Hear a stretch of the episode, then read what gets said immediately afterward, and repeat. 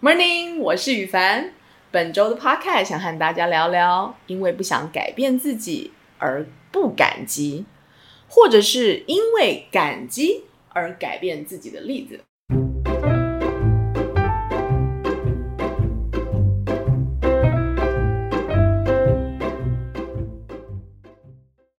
在上次我回台湾之前，我在整理行李，记得有好几次我的小孩说他很喜欢我从台湾帮他们买的衣服，我就整理了一下，想交给他们，但是我怎么都找不到一件短裙。那件短裙我当初是好玩买的，我能想象孩子穿了有多可爱，我穿真的就不适合了。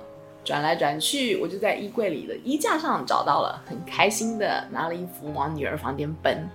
我到女儿房间的时候，David 刚好在，我把衣服拿在女儿面前献宝，孩子们惊呼：“妈妈，这件裙子好可爱哟！”David 马上就接话了：“这很像日本剧里女学生穿的。”我马上就笑了出来：“对呀，我当初在买的时候就是想跟你玩角色扮演的时候穿的，我连袜子都配好了。”孩子们开始做出很恶的动作，我们笑成了一团。之后，David 就开始批评。他说：“我觉得喜欢这种衣服的人都很变态。”这一开头就没完没了了。我突然想起来，有一次我陪孩子在游乐场玩，有一个小女生和一个小男生在玩。小女生就说：“我做太太，你做先生，我做菜给你吃。”小男生很明显的就根本就听不懂他在讲什么，然后他自己在那边踢沙子。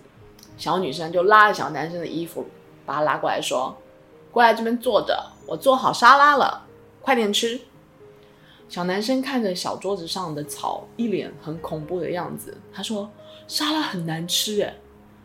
小女生很受伤，她就跑去跟别人玩了。那个下午，小男生没有人可以玩，只能不停地踢沙子。第二天，我又见到小女生和小男生。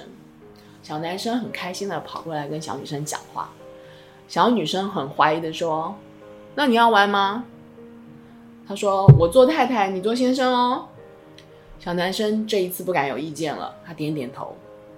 但是我很确定，小男生还是不太懂小女生在说什么。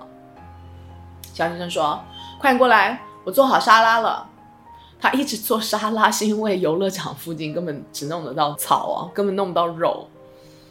小男生就很驯服的走过来坐下来，他看了满桌的草不动。小女生说：“快吃，很好吃的，很健康。”小男生就拿起了草，假装吃起来。以前呢，我最弄不懂的就是为什么有人会没有办法接受人家的好意。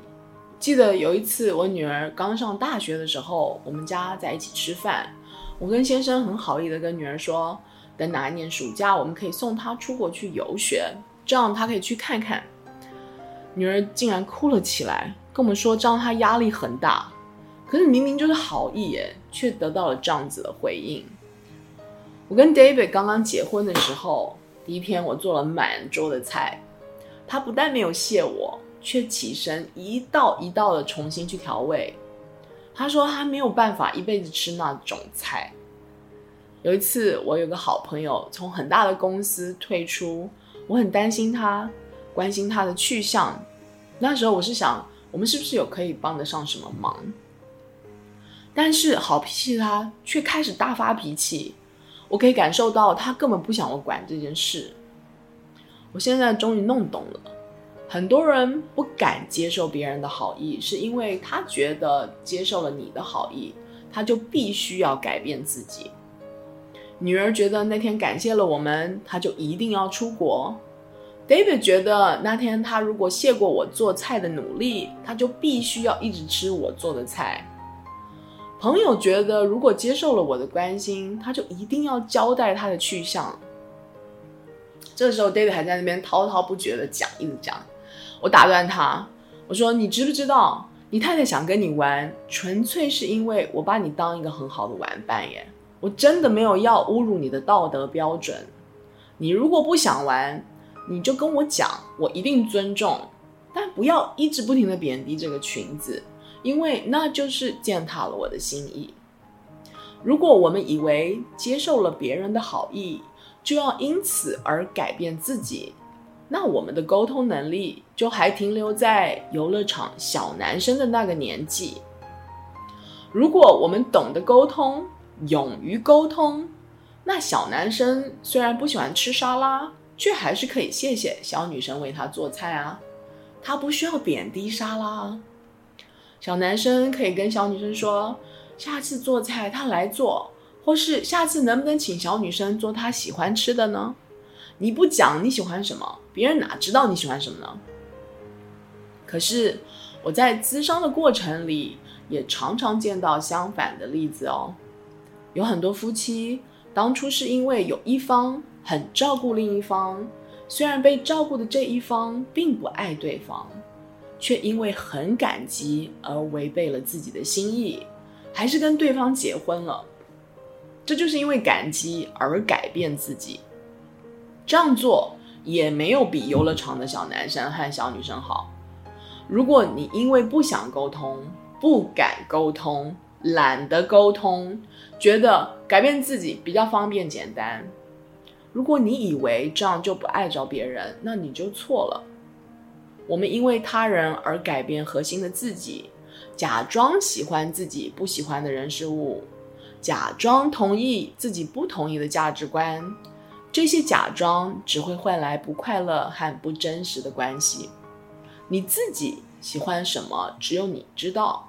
你想做什么人，想爱谁，也只有你知道，因为只有你知道，所以只能你沟通，你负责。你不沟通，你就永远只是小男生或小女生。我跟 David 说：“哼，我才没兴趣跟小男生玩呢。”以上就是今天的 Podcast。如果想要查询更多关于我的书的资讯或更多消息，欢迎你到赖宇凡官方网站 SarahLai.com saralye.com，s a r a l y e.com，或是追踪我的 IG 和脸书粉丝专业赖宇凡 Sarah。